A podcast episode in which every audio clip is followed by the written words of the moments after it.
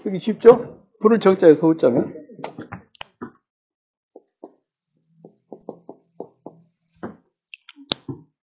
자. 아이, 푸른 소. 예, 네, 푸른 소라고 하는 것은 근데, 그러니까 보세요. 아, 이제 괜히 이거 얘기 끝내려고 그랬는데 계속.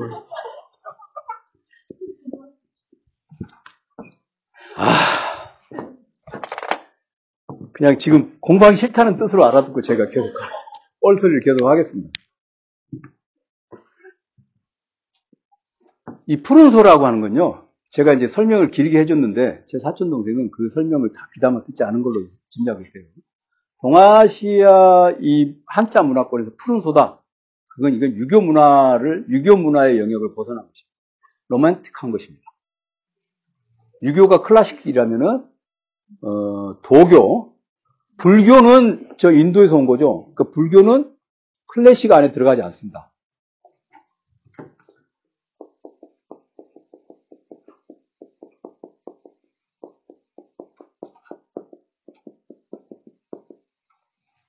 어, 동아시아 세계의 그 문화적인 전통은 유가가 있고 불가가 있고 선가 또는 도가 이게 신선할 때 선자 있죠. 이게, 이게 그겁니다. 그게 이제 요, 요것이 요것이 한, 한 이제 함께 불리는 건데 어, 이 유가가 말하자면 이 영역이 클래식입니다. 이 영역이 클래식의 영역입니다. 항상 생각을 해야 됩니다. 클래식 영역이고 요 영역 그러니까 이제 장생술 있죠. 막 이게 무슨 단약을 복용해서 오래 살려고 하는 거 있잖아요. 그 다음에 저 이번에 한국의 부산국제영화제에도 왔던 주윤발 주윤발이 나왔던 영화 중에 와우장룡 와우장룡이 무슨 문파야? 아미파냐? 그죠? 와우장룡 영화 봤어요? 아니 뭐라고 안 해. 괴로워하지 마요. 와우장룡 영화를 보면 여러분들이 그거 알고 중국 그런 영화를 봐야 돼. 와우장룡 영화를 보면 대나무 가지 위에서 봤어요? 어 그래 어때 그 영화를 보면서 전 예, 전에 보던 중국 중국 무술 영화하고 좀 다르다는 걸 느꼈죠. 예전에 본 건 없었지 하기가. 음그 영화를 보면은 대나무 가지 위를 이렇게 휙 이렇게 날아다니면서 이렇게 칼싸움을 하죠. 그게 뭐냐? 이게 딱, 이걸 알고 보는 거하고, 모르고 보는 거하고 큰 차이가 있는데, 봤어? 대나무까지 위해서. 네. 그 전에 다른 거 안 봤어요? 다음, 뭐, 치권. 치권은.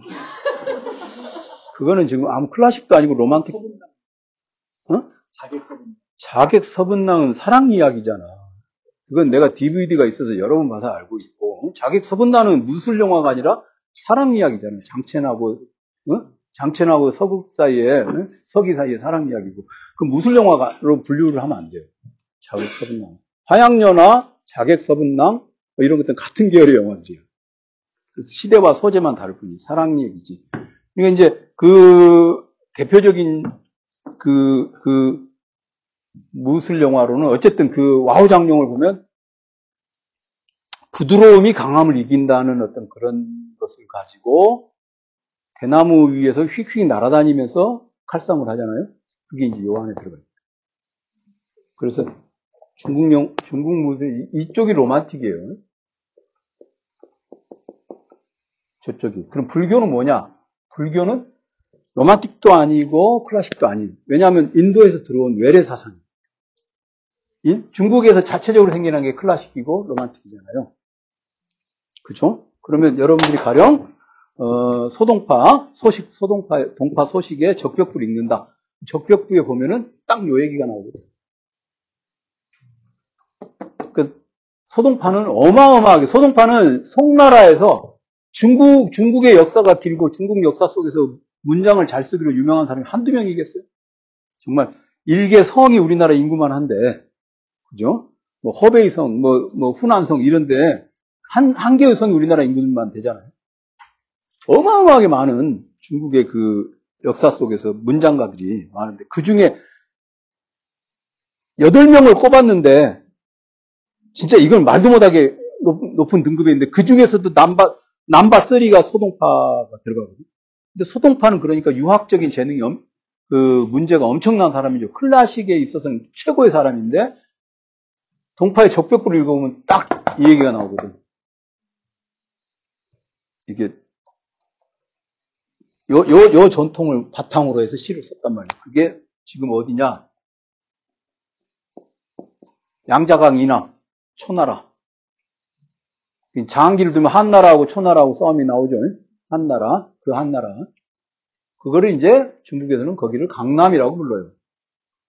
양자강 이남 지역. 양자강 이남 지역이 원래 이제 샤머니즘의 지역인데, 그 샤머니즘의 지역으로부터 생겨난 요 전통이 로만틱한 거예요. 그 클래식이냐 로만틱이냐 이 전통은 어디에든 적용해서 이해할 수 있어. 불교는 이거하고는 관계없어. 불교는. 무슨 말인지 알겠죠? 불교가. 이 얘기는 또 왜 한 거야? 아, 청. 근데 이, 요, 요, 요 도사님들이, 신선들이 돌을 딱 깨우쳐가지고 이제 불로장생을 하잖아요? 불로장생을 해가지고, 아, 이제 불로장생이 되었구나. 그럼 불로장생의 순간이 딱 되잖아요. 그럼 호련! 하늘에서 파란 소가 한 마리 내려와서 그 사람을 태우고 다닌다는 거지. 그래서 이 파란 새, 파란 소라고 하는 것이, 파란 소라는 건 있을 수 없잖아요. 그 파란 소라고 하는 게 신선의 상징이지. 내가 이 얘기를 지금 한 얘기를 다 해줬습니다, 동생한테. 아, 형 그만하시오! 이러더라고. 그래서 그랬습니다. 그냥 쓰기 쉽네! 그리고 딱, 지 아들 이름도, 지 아들 이름도 한자로 쓸 줄 모르는 놈이 어쩌겠어요. 우리, 우리, 우리, 우리 아들 이름도 그 애들도, 우리, 저는 이제 가운데, 가운데 소리성자를 쓰는 게 돌림자를 쓰는데, 그 성머식이라고 이름을 지어줬는데, 한자가 어렵다고 그러더라고. 됐다. 했습니다. 하여튼. 근데 이 푸른, 푸른 소라고 하는 것이 바로 이제 그 도가의 상징이기도 한데, 동시에, 어, 도이치 로만틱, 그러니까 독일 낭만주의에 보면은 푸른 꽃이라는 게 있습니다. 그죠? 푸른 꽃. 그게, 그게 바로 독일 도이치 로만틱의 상징입니다. 그게 뭐, 우연의 일치겠죠. 서양에서도. 파란, 푸른 꽃이라고 하는 게 도이치 로만틱의 상징입니다. 기억해도, 이거는, 어, 우리가 여기, 저, 여기서 얘기는 하지 않지만, 로만틱이라고 하는 지점에서는, 그래서 한 번쯤은 생각해 볼 필요가 있습니다. 도이치 로만티시즘에 대해서는 생각해 볼 필요가 있습니다. 그래서 이제 청우라고, 아, 그걸 물어보셨길래 제가. 쓸데없는 질문을, 아, 쓸데없는 건 아닌데, 어쨌든 질문을 하시면, 그 질문을 설명하기 위해서 자잘하게, 제가 하는 게 많기 때문에 질문을 조심해 주세요.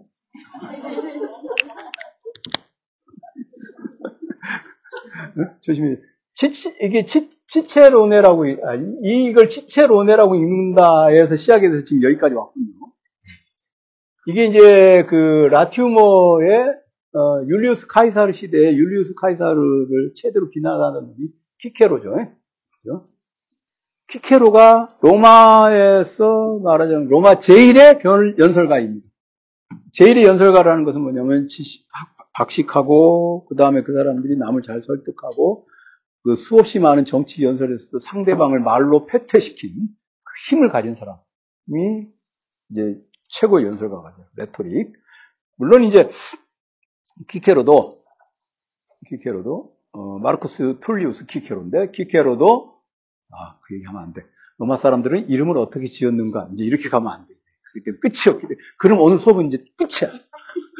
로마사 전체가 이제 레무스와 로물루스 얘기부터 시작해서 로마사 전체가 나오기 때문에 이걸 안 된다. 제가 로마 완전히 로마 거의 로마사를 전공한 김경영 교수님 뭐 이런 사람들 말고 비로마사 전공자로는 아마 내가 거의 미친 듯이 로마사를 했기, 공부를 했기 때문에 안 됩니다. 얘기가 나오면 오늘 수업을 할 수 없어요.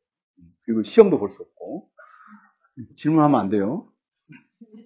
시험을 회피하기 위한 질문하면 안 됩니다.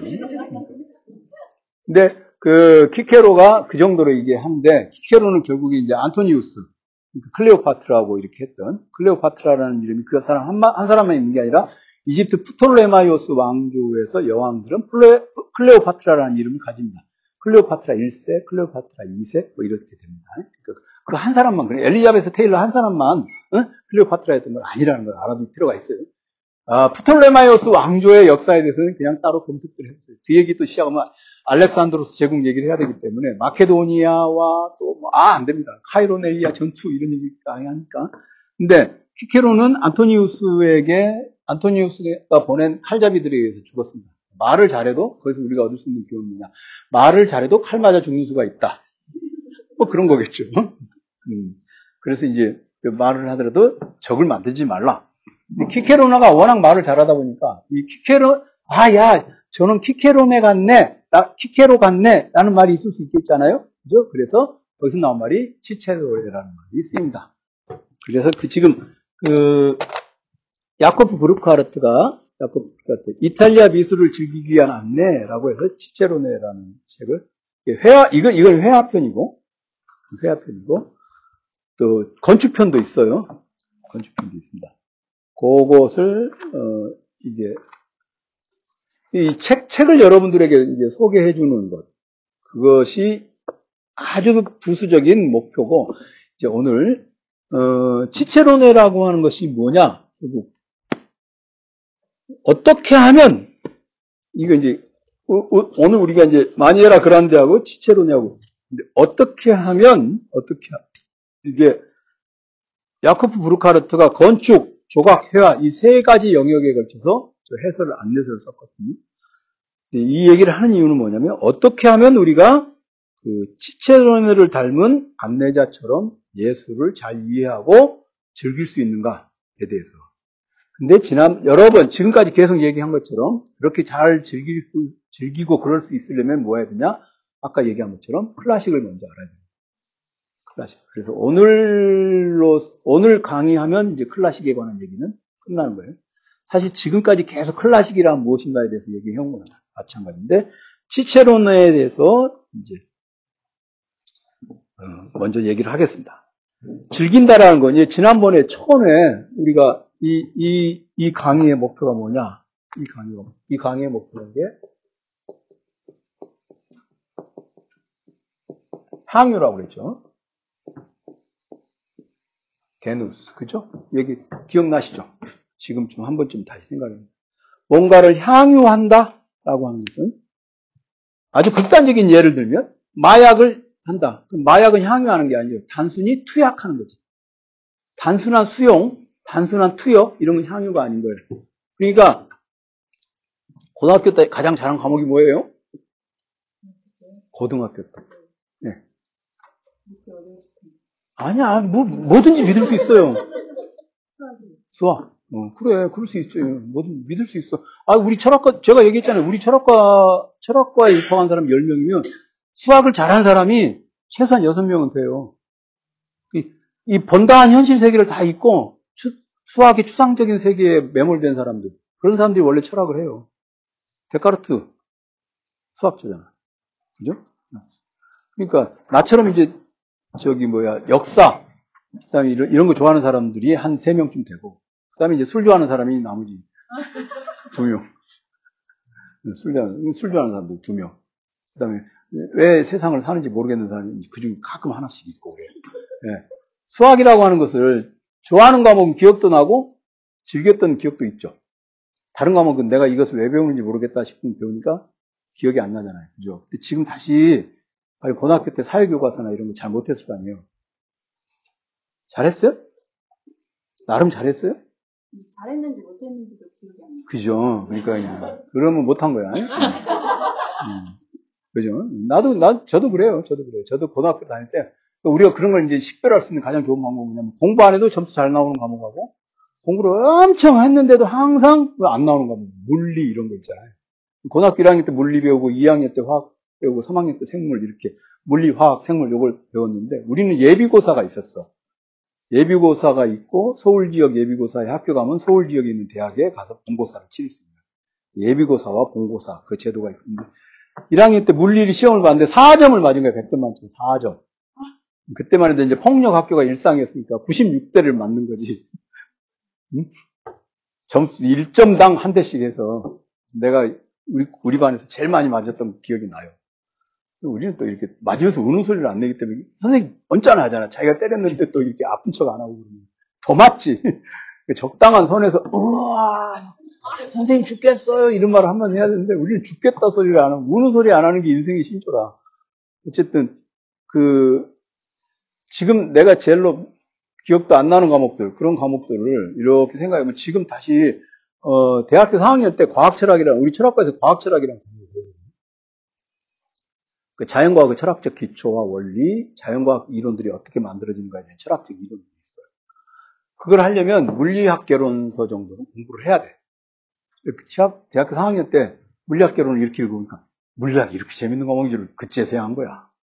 거의 그러니까 70, 어, 77년도에 고등학교 1학년, 이게 77년에 그걸 했는데 86년에 이제 군대 갔다 와서 4학년생이니까 거의 한 10년 만에 물리학이라는 걸 처음 보니까 기가 막히더라고. 어, 이거 진작 열심히 할 걸. 그러니까는 억지로 투여되어 있을 때는 즐기지 못하죠. 혼자서 자기가 어떤 인텐션, 의도가, 아, 내가 이것에 대해서 뭔가를 해봐야겠다라는 의도가 있어서 그 의도를 가지고 향유의 제일 조건은 뭐냐? 향유의 제일 조건은 뭐냐? 의도의 의도. 인텐치오가 있어야 되는 거야. 의도를 가지고 의도라고 하는 건 뭐냐면 지향성이거든요. 그쵸? 자아가 나의 나의 그 자, 자기 의식, 자기 의식이 그쪽으로까지 넓혀져 가는 말하는 이렇게 쫙 퍼, 퍼, 퍼져 가는 거야. 그러니까 여기 자녀가 있는 분들은 자녀가 있으시잖아. 응? 김여사 자녀가 있죠. 그러니까 자녀가 있는 분들은 애들이 배우는 과목을 이렇게 한번 들여다보려면 나도 이거 고등학교 때 배웠는데 나니까 왜 이걸 그렇게 된 재미가 없게. 근데 애들이 배우는 게 뭔가 이렇게 한번 들여다보면 달리 보이는 게 있단 말이에요. 여전히 재미없으면 재미없는 건데 이 지향성이라고 하는 것이 먼저 발동이 돼야 돼. 여러분들 여기 강의 들어온 것도 예술은 무엇이고 예술학은 무엇이고 예술철학은 무엇인가에 대한 관심이 있죠. 그 관심이라고 하는 게 사실은 지향성입니다. 나의 의식이 그리로 뻗, 뻗친 거. 그거죠. 그게 있기 때문에 이걸 할 수 있어. 그러면 어떤 것을 우리가 향유한다. 그러면 향유한다 그러면 1번 1번은 이제 그것을 향해서 지향성을 갖는 거고 지향성이라고 하는 인간의 정신이라고 하는 건요. 어떤 것을 향해서 이렇게 쭉 나아가잖아요. 그럼 그것을 반드시 거기서 취사 선택을 하게 돼 있다고. 재미있는 것과 재미없는 것으로 취사 선택을 하죠. 취사 선택을 해서 머릿속에서 재구성해서 이해를 해요. 그러니까 취사 선택 그 다음에 재구성적 이해를 한다 이 말입니다. 취사 선택에서 그거를 재구성해서 어, 이해를 합니다. 근데 이제 취사 선택을 할 때 대체로 줄, 줄기가 되는 것, 그 다음에 부수적인 것, 이런 것들을 식별할 줄 알고, 중심적인 것과 부수적인 것을 식별할 줄 알고, 그런 것들을 하려면 뭐가 필요하냐? 취사 선택을 하고 요 2번, 1번은 어떻게 보면 그냥 어떤 음, 넌 널리지 그러니까 지식과는 무관한 의식의 작용이라면 요쪽은 요 취사 선택과 재구성적 이해 이것을 하는 데는 반드시 필요한 알미 있어야 되겠죠, 그죠? 또 알무 체계인 지식이 있어야 되겠죠. 암하고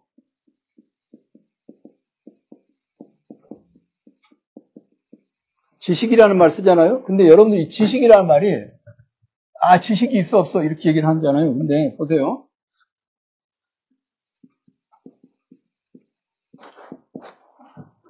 지식이라는 말은요, 지라는 거하고 식이라는 말하고 이 두 개가 합해진 말입니다. 지라는 거 그냥 아는 거야. 이게 내가, 네? 음영씨, 오늘 알았잖아. 한이라, 동아시아 세계에서는 한이라고 쓰는 거하고 조선이라고 쓰는 거하고 수가 다르다. 알았잖아. 그럼 그것만 아는 것은 그냥 지야. 근데 그것이 어, 동아시아 역사 세계에 있어서 어, 국호를 짓는 어떤 크라이테리아에 속한다까지 알면 지식인 거야. 이게 식별하다니에요. 그죠? 요건 지는 그냥 안다죠? 그죠? 그러니까 이게 논, 영어의 논리지를 지식으로 번역하는 건 사실 틀린 거예요. 영어, 이 지식이라는 말을 영어로 옮기면 structural knowledge라고 할 수 있어요. 구조적 암. 구조적이다. 이게 식이라고 하는 것은 뭐냐면 식별이죠, 식별.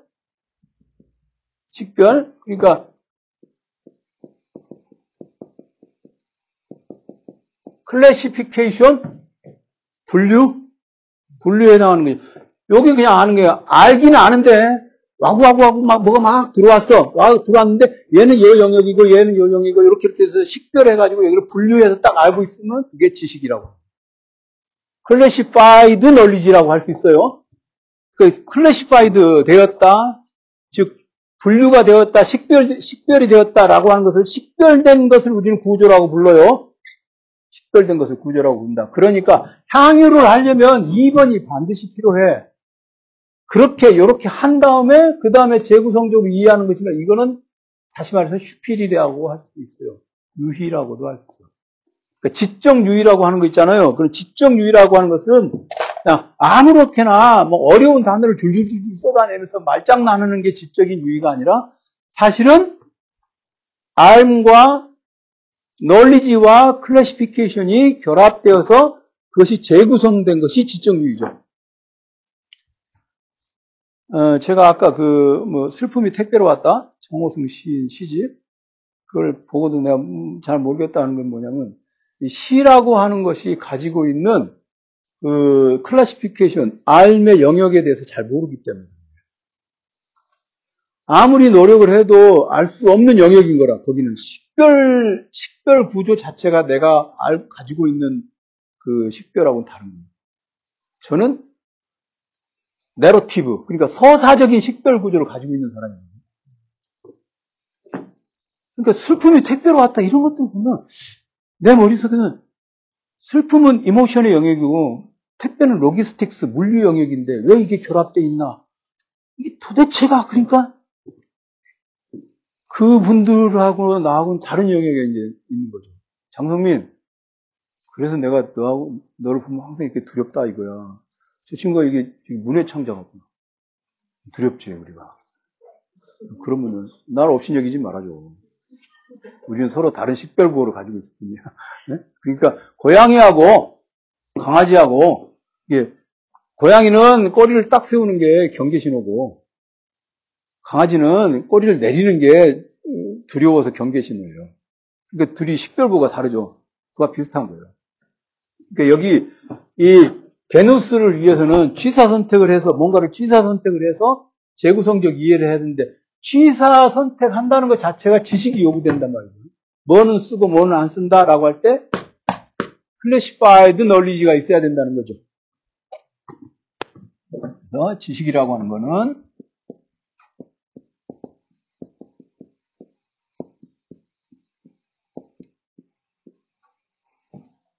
이게 있을 때 이게 있을 때 Spiel이 가능한데 바로 이것을 할 줄 아는 사람을 우리는 이것을 할 줄 아는 사람을 우리는 Cicerone라고 부를 수 있겠죠. 여러분들이 미학, 예술학, 예술철학 공부하는 목적이 Cicerone가 되는 데 있어요. 그러니까 Cicerone가 되는 데 되려면 뭐 해야 되냐? 일단 뭐 intentio, 즉 의도는 있고 interest 최소한의 관심이 있잖아요. 그러면 결국 배워야 되는 것은 무엇인가? 배워야 되는 건 이거죠, 이제. Classified knowledge하고 그 다음에 이것을 재구성하는 방법을 배워야 되겠죠. 재구성은 스스로 열심히 많이 하다 보면 되겠지만 적어도 classified knowledge 정도를 습득을 해 나가는 거 그게 그것이 바로 Cicerone가 될 수 있는 것입니다. 그러면 그러면 재구성적 이해를 하는데 이제 세 번째 여기서 필요한 건 이제 classified knowledge 정도만 있으면 되는데 여기서 한 가지 더 요구되는 게 뭐냐면 창작자가 어떤 의도를 내가 그 의도를 가진데 이 의도는 뭐냐면 예술 작품을 이해하고자 하는 의도거든요. 이해. 재구성적으로 이해한다 이거예요. 그러면 그 이 작품은 몇 세기에 어떤 것을 재료로 가지고 어떻게 만들어진 작품이다라고 이해하는 것도 이해겠지만 사실은 궁극적으로 궁극적으로 재훈 씨가 집, 안에 집에 있어요? 이해를 못할 때가 있어? 가끔? 응? 본인이 왜 이해를 못, 뭘 이해를 못해? 그의 마음을? 그럼. 행동 패턴이 마음의, 마음의 발현이잖아. 어. 그 결국 그 의도 아니에요? 예술에서는 그렇게 얘기를 한단 말이에요. 우리가 궁극적으로 무엇을, 이- 무엇을, 어떤 의도로 예술작품을 보느냐. 창작자의 의도를 이해하기 위해서 예술작품을 보느냐. 나의 의도는 창작자의 의도를 이해하는 데 있다는 거예요. 그게 예술작품의 궁극적인. 그러니까 예술작품을 이해하는 게 훨씬 쉬워. 그의 마음을 이해하는 것보다. 왜? 그의 마음은 예술 작품, 예술 작품을 하는 그 크리에이터들은, 창작자들은요, 규칙에 따라 움직이거든요. 왜?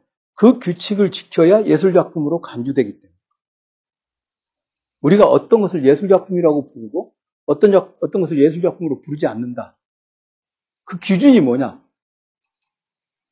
분명히 예술계라고 불리는 어떤 영역이 있어요. 예술계라고 부르는 영역이 있어. 근데 그 영역에서 통용되는 암묵적인 규칙들이 있어. 그 규칙에 따라서 창작 행위를 해야 해. 그래야 예술가로서 간주될 수 있어. 그죠? 이거 예술가의 의도를 이해하는 게 훨씬 쉽죠. 장성민, 시인으로 등단한 사람들은 어떤 사람이 시인으로 등단을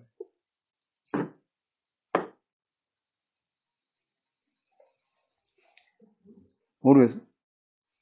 아, 저는 시에 대해서는 진짜 몰라요. 시를 그 여성 시인 최승자 최승자의 시집 말고는 내가 시집을 읽어본 게 없고 산 것도 없어. 그 떠날 때를 알고 가는 사람은 얼마나 잘났는가 그런 시 있잖아. 아 끝내 기억이 안 나. 이, 이 이형기 교수님 낙화 그 이형기 교수님이 제가 동국대학교 다녔잖아요. 동국대학교 그 교수셨잖아. 그래서 이영기 교수님의 그 시가 훌륭하다. 사람들이 다 그래서 저 양반이 그, 그 시를 쓴 사람이라고. 그분은 거의 낮술도 하시는 것 같던데, 보니까. 우리 선생님하고 같은 해에 퇴직을 하셨나 그랬어요. 연배가, 그러니까 우리 아버지 뻘 되신 분이죠. 30년대생이셨으니까. 그래서 그 시를 아무리 봐도 나는 그게 대단하지는 않다. 그 시를 쓴 사람을 알고 있어서 그런가? 그러니까 등단을 한다는 것에 대해서 나는 그게 어떤 의미를 가지고 있는지를 몰라. 근데 막연히 생각을 해보는 거야. 그건 예술 창작이기 때문에, 네, 창작이기 때문에. 등단하는데 요구되는 시 창작의 조건들이 있겠죠. 그 조건이 갖춰진 사람이 등단을 하겠죠. 그래서 어느 정도로 조건을 갖췄느냐가 시의 탁월함을 드러내 보여주는 척도가 될 거라. 근데 우리 영역에서는 우리 철학 철학 영역 있잖아요. 사람들이 잘 모르는데 철학도 나름대로 우아래가 있어요. 철학은 뭐 술 많이 먹으면 되지 않냐, 헛소리를 많이 할수록 뭐 철학이 훌륭한 철학이 아니야. 그거 없습니다. 그건 일반인들의 철학이고 우리 철학에서도 철학과에서 이제 말하자면 박사학위 논문을 쓰잖아요. 그러면 논문 심사 기준이라는 게 있다 이거죠. 물론 아닌 경우도 있어. 백을 쓰면 이제 뭐 유지 뭐 이런 논문들 쓰면 되는 경우도 있어. 그건 나는 모르겠어. 그거는 그거는 2000년대 이후에 일어난 일이고 어 우리 우리 이쪽에서는 이 탁월함의 탁월함을 측정하는 기준이 있단 말이에요. 어느 정도로 어, 어느 정도의 reference를 그 다음에 1차 문헌을 얼마나 따져 물었는가. 그 다음에 기존에 나와 있는 학설들을 얼마나 논파했는가. 뭐 이렇게 측정 가능한 기준들이 있어요. 그 객관적으로 측정 가능한 기준이 있어요. 그러면서 어, 가령 제가 박사학위 논문을 쓸때 박사학위 논문 심사 오신 분들이 너 무슨 의도로 이걸 썼어? 이렇게 물어보지는 않으시거든. 내가 무슨 의도로 썼긴요? 알아서 뭐 하시게요? 이렇게 말해도 할 말이 없는 거야. 그죠? 학- 철학 박사학위 논문을 쓰는데 박사학위 논문을 쓰는 의도가 뭐가 필요합니까? 객관적으로 내 의도는 필요치 않아요. 너 왜, 너 왜 이, 제가 해결 철학, 해결의 역사 사회 철학을 전공해서 그걸로 박사학위 논문 썼다 이 말이에요. 그러면 너 왜 이걸 전공해? 이게 안 물어봐. 내가 써놓은 dissertation, 즉 학위 논문을 놓고 사람들이 그들이 평가하는 기준에 따라 이렇게 착착착 썼는가 그것으로서 평가에서 통과를 시키고 말고 한단 말이에요. 근데 예술 작품은 일단 정해진 규범에 따라서 클래식의 기준인지 아니면 로맨틱의 기준인지는 모르겠지만 어쨌든 그 규범에 따라서 작품이 제작되었던가를 본다 이거야. 근데 한 가지 더 있어야 되는 거라. 어, 그 작품을 만든 사람의 의도까지 알아야 온전한 이해에 이를 수 있는 거예요. 그게 예술 작품과 일반적인 객관적인 베르크 워크와의 차이점. 가령 어디서 이제 아이 저 새끼가 강의한다는데 얼마나 잘났나 보자 그래서 이제 검색을 해보면 내 박사학위 논문 구할 수 있단 말이에요. 딱 읽어봤더니 새끼 왜 이래 이게 왜 별것도 아니갖고 왜 잘난 척 시험 보고 지랄이야 이렇게 할 수 있잖아. 시- 시험 볼 시험 문제 낼 자격도 안 된 놈이구만 뭐 이렇게 얘기할 수도 있잖아요. 그럴 수도 있어. 근데 시험 문제를 내겠다는 의도 이런 건 궁금해할 필요가 없는 거야. 그죠? 그거는 이제 아- 아- 알아도 필요가 없어. 근데 우리가 예술 작품에 대해서는 반드시 작가의 의도를 물어야 돼. 되게 중요한 거예요. 되게 중요합니다. 그래서 재구성적인 이해를 하고 그 향유는 뭐냐? 의도를 알아야 되는 거예요. 의도를 알아야 되는 것. 그러니까 작가의 의도, 그리고 3번이 작가의 의도인데 시작이 뭐였어요? 나의 의도죠. 그렇죠? 나의 의도는 뭐냐? 작가의 의도를 아는 거예요. 그래서 향유, 게노스는 의도에서 시작해서 의도로 끝난다. 라고 말할 수 있겠죠. 굉장히 중요한 부분입니다. 의도를 알아야 되는 대표적인 영역이 두 개가 있는데 하나가 예술이고 또 하나가 범죄 수사 영역입니다. 범죄 수사 학교를 보면 어, 살인자의 의도를 꼭 알아내게 돼 있어요. 미국에서는 안 하는데 그게 어, 수사 기법의 그 종류가 달라요. 미국에서는 어, 네가 사람을 죽였다고? 어, 죽인 증거 나왔어? 그럼 바로 그것에 따라서 객관적으로 수사하고 치웁니다. 그러니까 수사 보고서에 이 사람이 왜 이, 이 사람이 왜 살인을 저질렀는가를 적지 않아도 됩니다. 근데 우리나라에서 나온 그런 드라마 이런 거 보면 심지어 마동석 같은 사람도 왜 그랬어? 계속 갈구잖아요. 애들, 애를 갖다 이제. 말 안 해. 그냥 막 입- 입안에다가 막, 이렇게 뭐야, 라이터 이런 거 넣어가지고 막 이렇게 중집에 와서 선물 주지 막 이렇게. 그 있죠. 그 영화 보면 나오잖아요.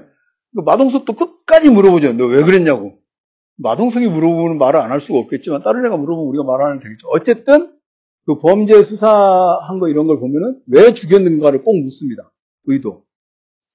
그런데 미국에서는 그렇게 안 해요.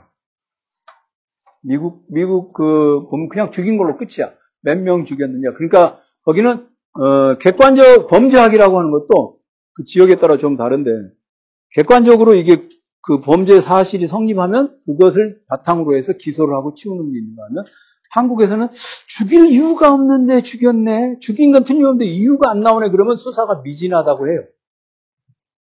그 약간은 한국의 그 범죄 수사가 예술적 차원을 가지고 있다. 이렇게 말할 수, 말장난을 할 수도 있겠죠. 그렇죠? 그걸 생각해 볼 필요가 있습니다. 그래서 자 보십시오. 향유라고 하는 것이 그렇게 간단치 않습니다. 즉, 이 사람은 나의 의도와 작, 크리에이터의 의도가, 의도와 의도가, 의도와 의도가 만나는 지점에 이르러야 향유가 완성된다고 할 수 있습니다. 즉, 의도라고 하는 것은 결국 주관이죠.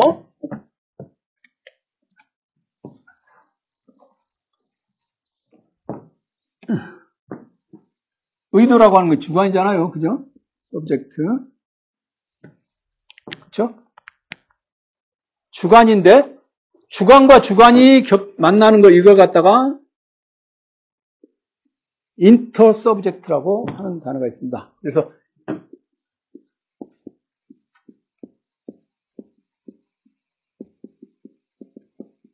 인터 서브젝티버티라는 단어가 있습니다. 어, 주관과 주관, 그러니까 번역어를 상호 주관성이라고 번역합니다. 예전에는 이걸 간주관성이라고 번역했는데 간주관성이라고 하니까 왠지 좀 간사한 것 같아서 요새는 잘 안 쓰고 어, 상호 주관성이라는 말을 씁니다. 즉 작가의 subject와 그 다음에 감상자의 또는 관조하는 사람, 구경하는 사람, 구경꾼이죠. 구경꾼의 subject 두 개가 서로 어, 포개지는 지점, 그 지점이 바로 향유가 성립하는 지점입니다. 고상하게 말하면, 고상하게 말하면 두 개의 두 개의 subject가 두 개의 subject가 중첩되는 지점에 향유가 성립한다. 이렇게 말할 수 있겠죠. 빨리 적어! 적어가지고, 이런 걸 외워가지고 다니면서, 어, 너의 말을 이해하지 못하겠어! 라고 말하면 무식한 거 같지만, 너의 subject와 나의 subject가 중첩되지 않으니 향유가 성립되지 않는군. 이렇게 말하려도 된다. 경복궁을 갔는데 연못이 앞쪽에 있었다고 착각하는 분들 이런 거. 여기 경유가 있죠. 경유가. 음, 경회루에 연못이 있어요. 향, 향, 향원정. 향원정. 네. 그러니까 경회루고 저기는 향원 정이잖아요. 그 루하고 정이 다르죠. 경회루는 어떻게 생겼어요? 루는 조금 2층으로 만 원짜리에 나오는 만 원짜리가 없어요. 만 원을 주시면서 얘기를 하든가. 경회루는 혈항이 있죠. 파사주가 있잖아. 그게 루. 향원정은 그냥 기둥만 있잖아. 근데 옆에 칸막이는 있고. 팔각형처럼 이렇게 응. 그거는 파사주가 아니잖아요. 경회루는 일렬로 돼 있는 열주들이 있잖아. 그렇죠. 그게 루. 가장자리 일고만 있으면은 향원 정. 그렇죠? 오케이. 각은. 각은 그거 없는 거. 이제 동네 쌈지공원에 있는 거. 애기들 올라가지고 그 양아치 새끼들 담배 피고 그러는데. 그죠? 그 각. 그죠? 음, 그거. 애들한테. 그러니까 거기서 그런 놈들은 거기에 어울리는 짓을 하는 거야. 하급 건물에서 할 만한 짓인 거예요, 그게. 그 다음에 나무, 다른 거는 다 변소 뒤, 뭐 이런 것들. 이제. 네? 자, 다시. 게누스라고 하는 것은 창작자의 서브젝트와 그 다음에 이 사람들은 구경꾼이라고 말해도 돼요. 관상자, 관람자. 이 좋은 말이죠. 관람자의 서브젝트가 서로 중첩되는 지점에서 게누스가 성립한다. 향유가 성립한다. 그런데 그 향유가 성립하려면 객관적으로 어, classified knowledge도 필요하지만 반드시 뭐가 필요하느냐? 재구성적인 이해의 노력이 필요한 거죠. 그러니까 이제 의도가 있어야 되고 이 의도에 어마 어마한 노고가 겹쳐져 들어가야 되겠죠. 어마어마한 노고라고 하는 것은 여러분들이 알아서 이제 하면 돼요. 그것까지 제가 뭐 우리 그걸 이제 하려는 사람들이 이제 뭐 유럽 문학 기행, 유럽 미술관 기행 하면서 이제 여행사 끼고 이제 뭐 하는 그죠? 글로벌 평생 학습관입니다. 어, 어, 피렌체 미학 문학 기행 뭐 일주일 갑니다. 해갖고 여행사 끼고 하는 그런 것들이겠죠. 그건 이제 노고가 아니라 그냥 어마어마한 구경이겠죠. 그래서 괴테의 이탈리아 기행이 성립한 거야. 괴테 당시에 이제 그 바이에른에 있는 애들도 촌놈이니까 이탈리아는 갔다 와야지 걔가 이게 성립한 향유를 이탈리아 고전 클래식 예술을 향유할 수 있는 자격이 생겼다고 생각합니다. 그래서 괴테 이탈리아 기행이 생긴 거예요. 왜, 왜 그게 이탈리아 여행을 그렇게 갔느냐. 그리고 괴테가 왜 이탈리아, 괴테 이탈리아 기행이 왜 기록으로 남았느냐. 아무도 안 알아주는 거라면 그걸 굳이 그렇게 열심히 써서 남겼겠어요? 여러분들 지금 가지고 있는 책 에로스를 찾아서 아무도 안 알아주는 지식이라면 내가 그걸 썼겠어요? 이게 굉장히 중요하니까 썼겠죠. 그죠? 괴테가 그냥 어, 네이버 블로그 같은 데서 써야 되는 것을 갖다 말하자면 쓴 것이 아닌 거예요. 그게. 그것을 갖다 와서 씀으로 해서 자기가 classified knowledge가 있다는 것. 그리고 나는 그들의 고전 시대의 고전 시대의 그 의도에 나는 중첩되어 있는 아주 확실한 구경꾼이라고 하는 것. 그럼으로써 나는 자격을 갖춘 지체도에, 지체도에라는 것을 입증해 보이기 위해서 이탈리아 기행이라고 하는 책을 쓴 것입니다. 그게 그렇게 간단치 않아요. 재미삼아 쓰는 것은 없어요. 책을 써보면 재미삼아 책 쓰는 인간은 세상에 없습니다. 네. 그게 이제 괴테의 그, 그것이라고 할 수 있습니다. 조금 쉬었다가 이제, 어, 여기 콰트로첸투의 그 고전기 예술. 오늘 클래식에 관한 핵심적인 설명은